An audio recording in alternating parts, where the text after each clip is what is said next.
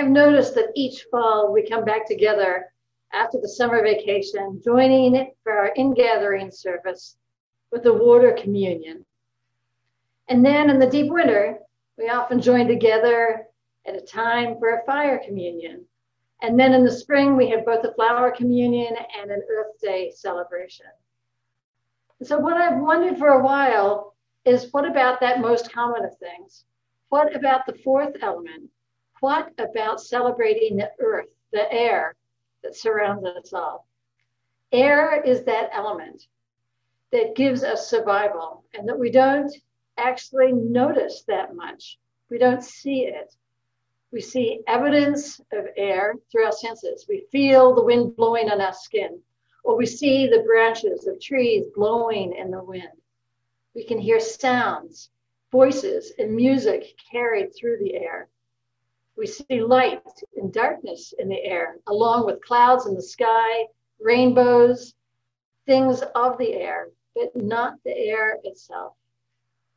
We breathe in air, we feel it expand our lungs as oxygen spreads to every cell in our bodies, creating life. And we see stars and we see objects far out in space, reminding us that air is more than that thin band of oxygen that covers the surface of this planet. These are the words of John Fire Lame Deer, he says, and I quote, listen to the air. You can feel it, hear it, smell it, taste it. Woniya Wakan, the holy air which renews all by its breath. Woniya, Woniya Wakan, spirit, life, breath, renewal. It means all that. Woniya, we sit, don't touch but something in there, we feel it between us is a presence. A good way to start thinking about nature, talk about it. Rather, talk to it.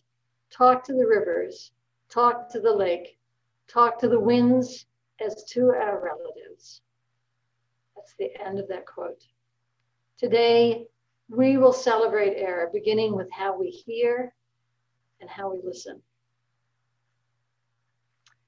The Universalist religious educator and minister Angus MacLean grew up as a young farm boy in Nova Scotia, and he later became a beloved professor and theologian at the Theological School of St. Lawrence University. He loved to talk in metaphors using his experience of rural life. And this is one of his metaphors. He says, My father, sent me up from the root cellar to see about the wind. He was checking the winter's potatoes to remove all signs of rot, and he was planning on setting out nets for some fresh cod later on. He called out, Was there a steady breeze? He wanted to know. Yes, there was. Now face it, he said so that the wind sings in both your ears.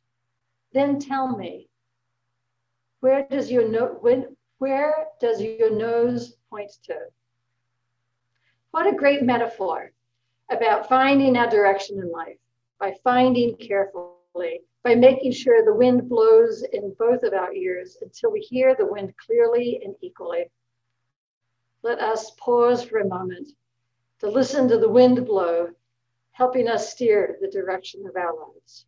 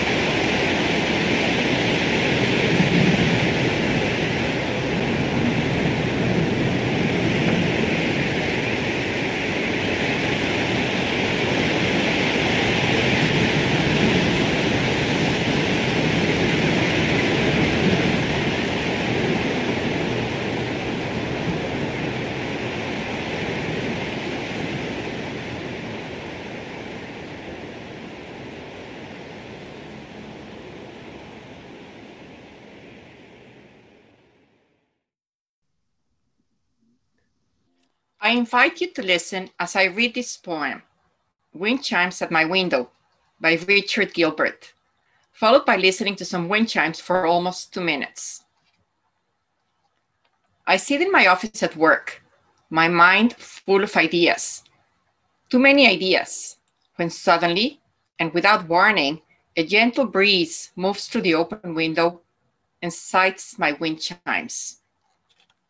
Their gentle ringing distracts me from the buzz of my computer and transports me to another realm. It is sheer beauty, an exquisite sound that resonates with the deep places of my being. I stand in a monastery courtyard, taken with the beauty of carefully raked gravel, lovely bushes, and bamboo. It is all too perfect. It could not have been arranged any other way.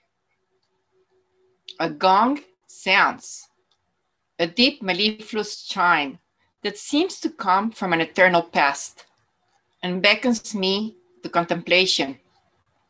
Its resounding tone reminds me of the mystery within. I purchase a small bell, a replica of the great gong. It hardly imitates the gong's majesty, but it reminds me that I have an inner life, that everyone has an inner life. It is a reminder to give time to the journey within. Wind over chimes, hammer on gong, tiny clapper on bell, sound of the spirit, sounds that have echoed down through the ages, sounds that have inspired monks and priests and priestesses and gurus and oracles and prophets and all who have aspired to hear the inner music of creation. Sounds that speak of ultimate things. Music for healing the heart. The breeze blows in my window again and stirs the wind chimes. A tiny tinkling becomes a melodious scale.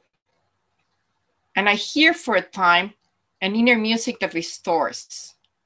And I am glad.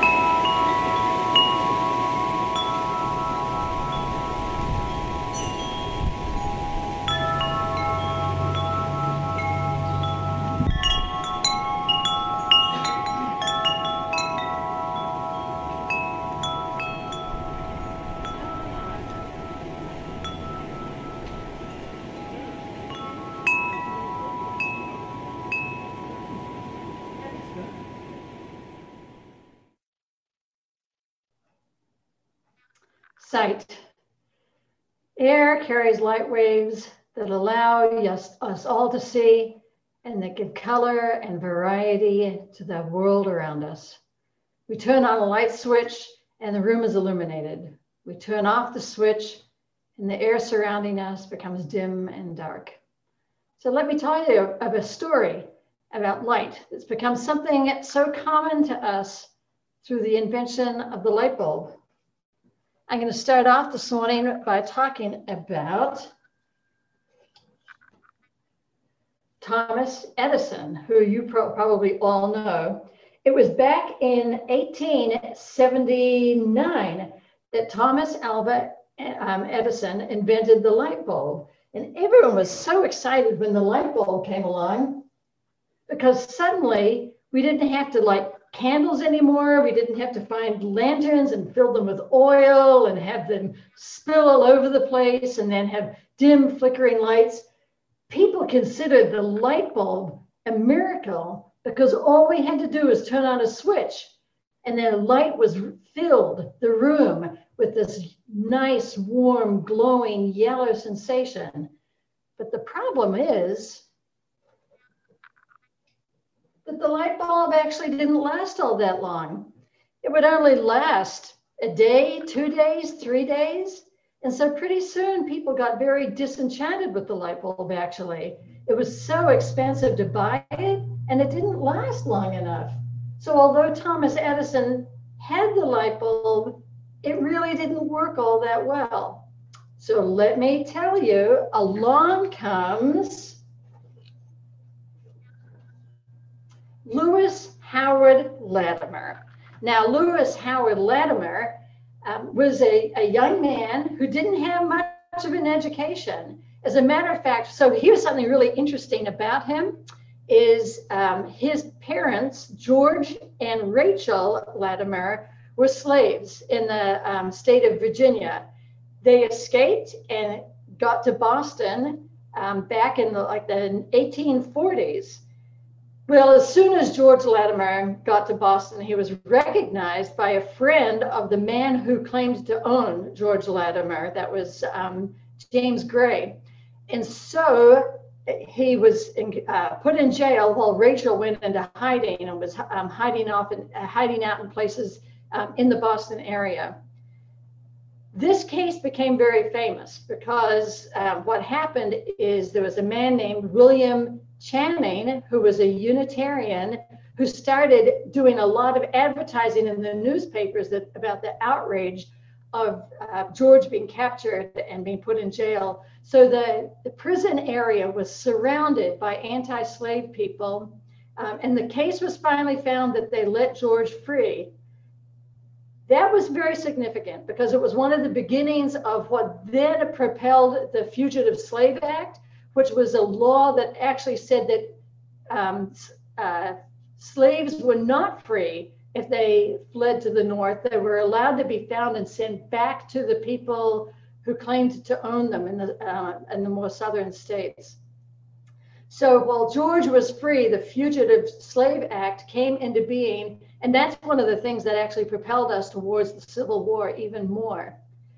So um, back to um, Lewis Howard Latimer, he was the son of George and Rachel, but because they were always, Rachel was still considered a slave and she was not um, considered free. So they were always on the move and always hiding. So Lewis actually never got to, a chance to go to school. Um, at 12 years old, he started work. And then when he was 16, he joined the Civil War for a while. And then at the end of the Civil War, he got a job and he was working in a patent office.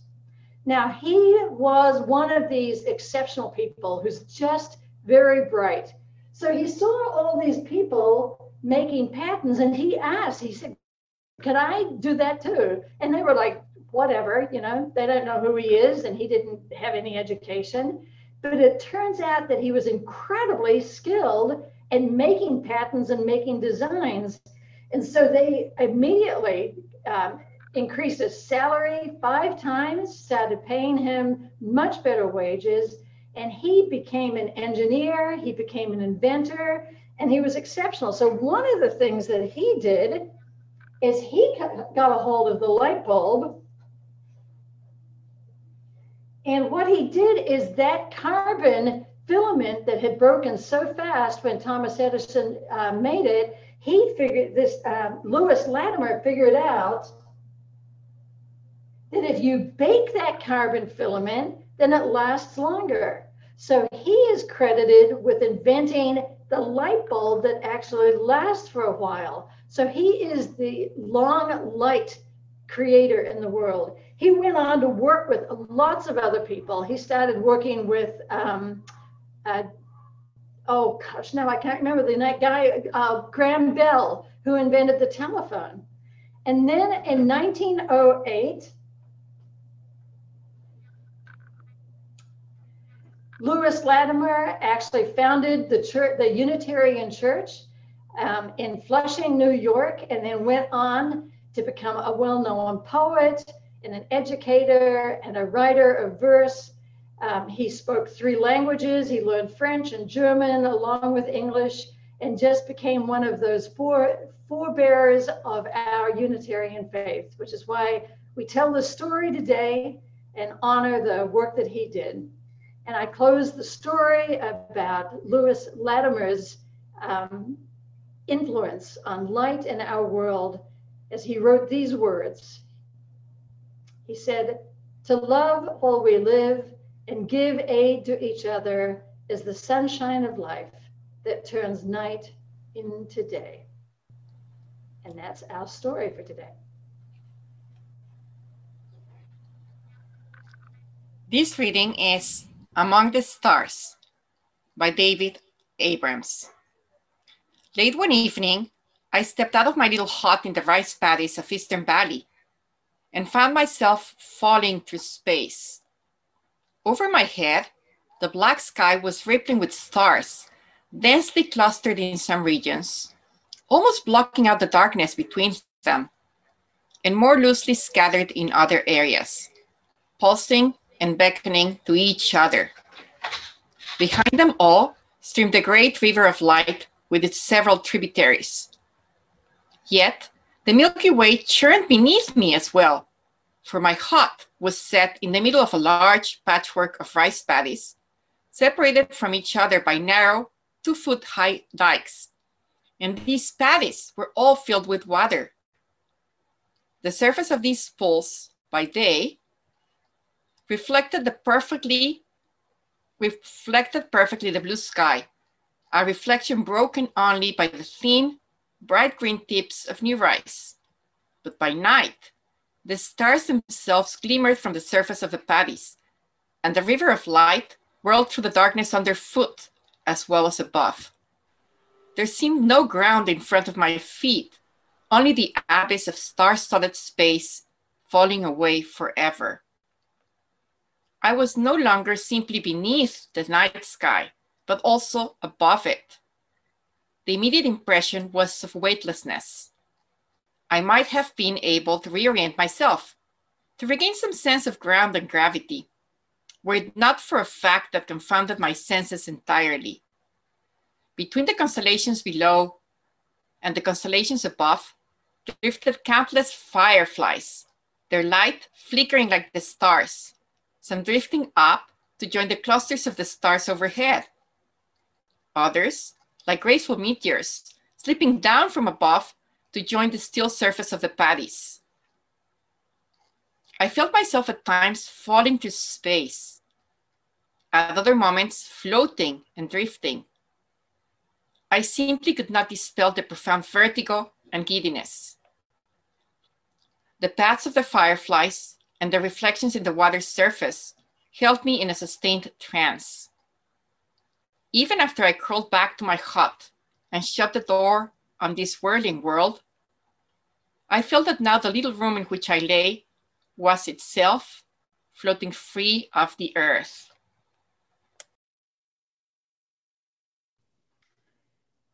The air touches us. We feel it as a breeze on our skin or as our hair blows. We feel air as we take it in, a deep breath, moving down our throat, to our lungs, our chest wall. Let us take time to imagine the touch of air in our lives.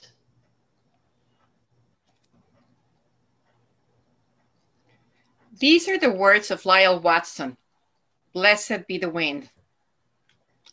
Without wind, most of Earth would be uninhabitable.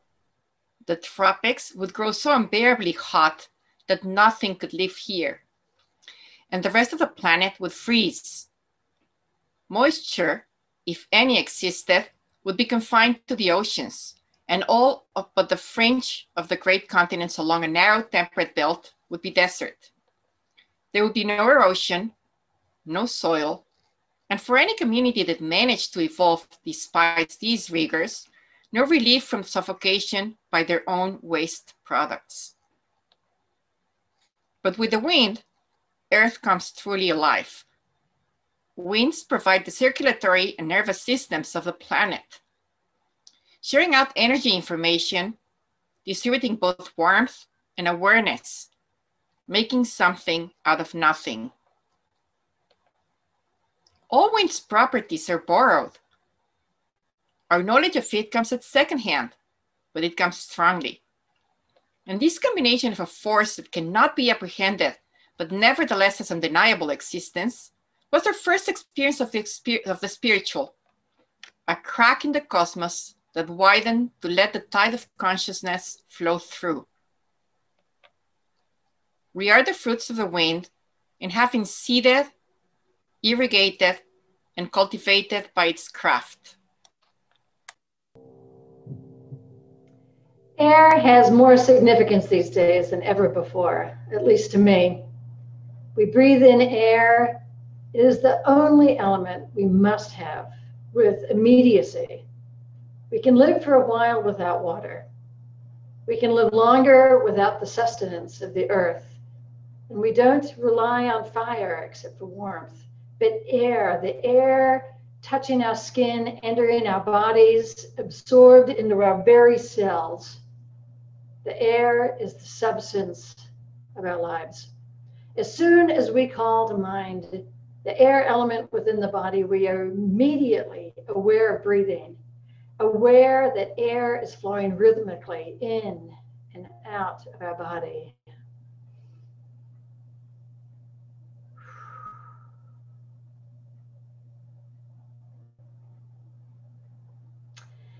These days of the COVID 19 pandemic bring to heart and mind the desire to breathe. We long for days when we can breathe freely without a mask to filter our exhalations. And we are aware of this very virus that attacks our respiratory systems, suppressing the sustaining breath of life. These days are that we are becoming more aware of racial inequities and of a complicit system of oppression, the very words, I can't breathe, they take my breath away. Many of us have held our breath as we have watched the footage of George Floyd slowly suffocating. And we say, don't hold your breath, and someone is waiting impatiently. But we do. We hold our breath when we're anxious or afraid.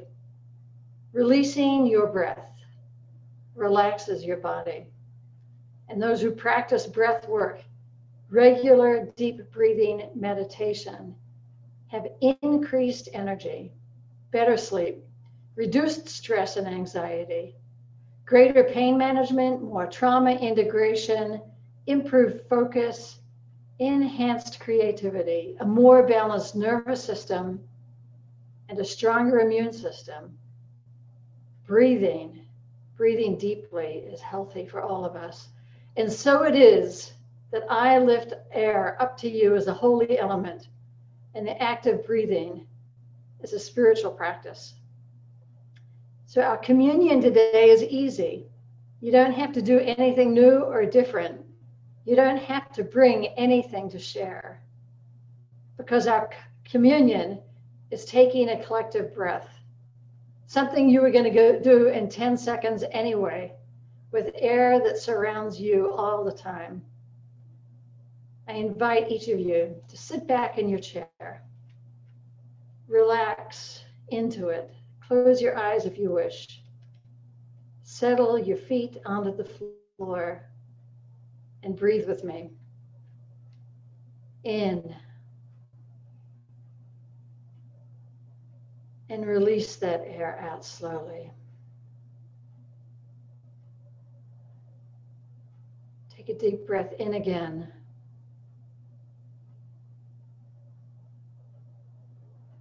And release that air out. Keep breathing on your own. Breathe your own rhythm as I talk. Feel the air move down your throat into your lungs. Feel your lungs expand. Feel your chest, muscles relax, and then contract as the warm air flows out through your throat, through your nose, into the world around you. Keep breathing. Keep breathing. We're taking in and giving out the element of oxygen right now. Right now, air is entering and leaving the body as we each breathe in and out.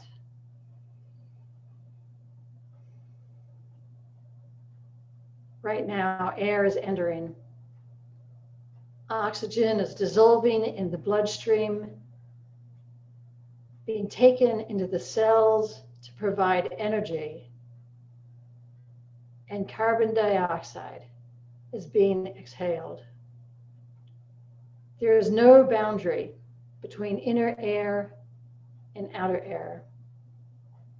There's only one air element and what's within us is simply borrowed for a few moments. We can't hold on to the air element any more than we can hold on to any of the others. In fact, we can only live by letting go, never by holding on. To hold on, to hold in, is to die. And so we reflect that the air element, like the other physical elements, is not me, not mine, and I am not this. Breathe with me again. Breathe with me the breath of, breath of life. Inhale, inspire, inspiration. Breathe with me. Know that with each breath we take in molecules of air that were breathed by every person that has ever lived. Breathe with me.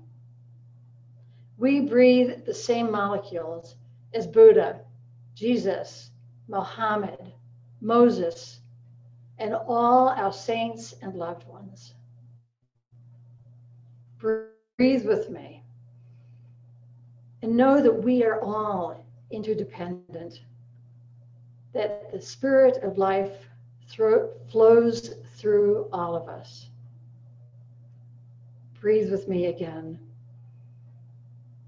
That is a collective breath.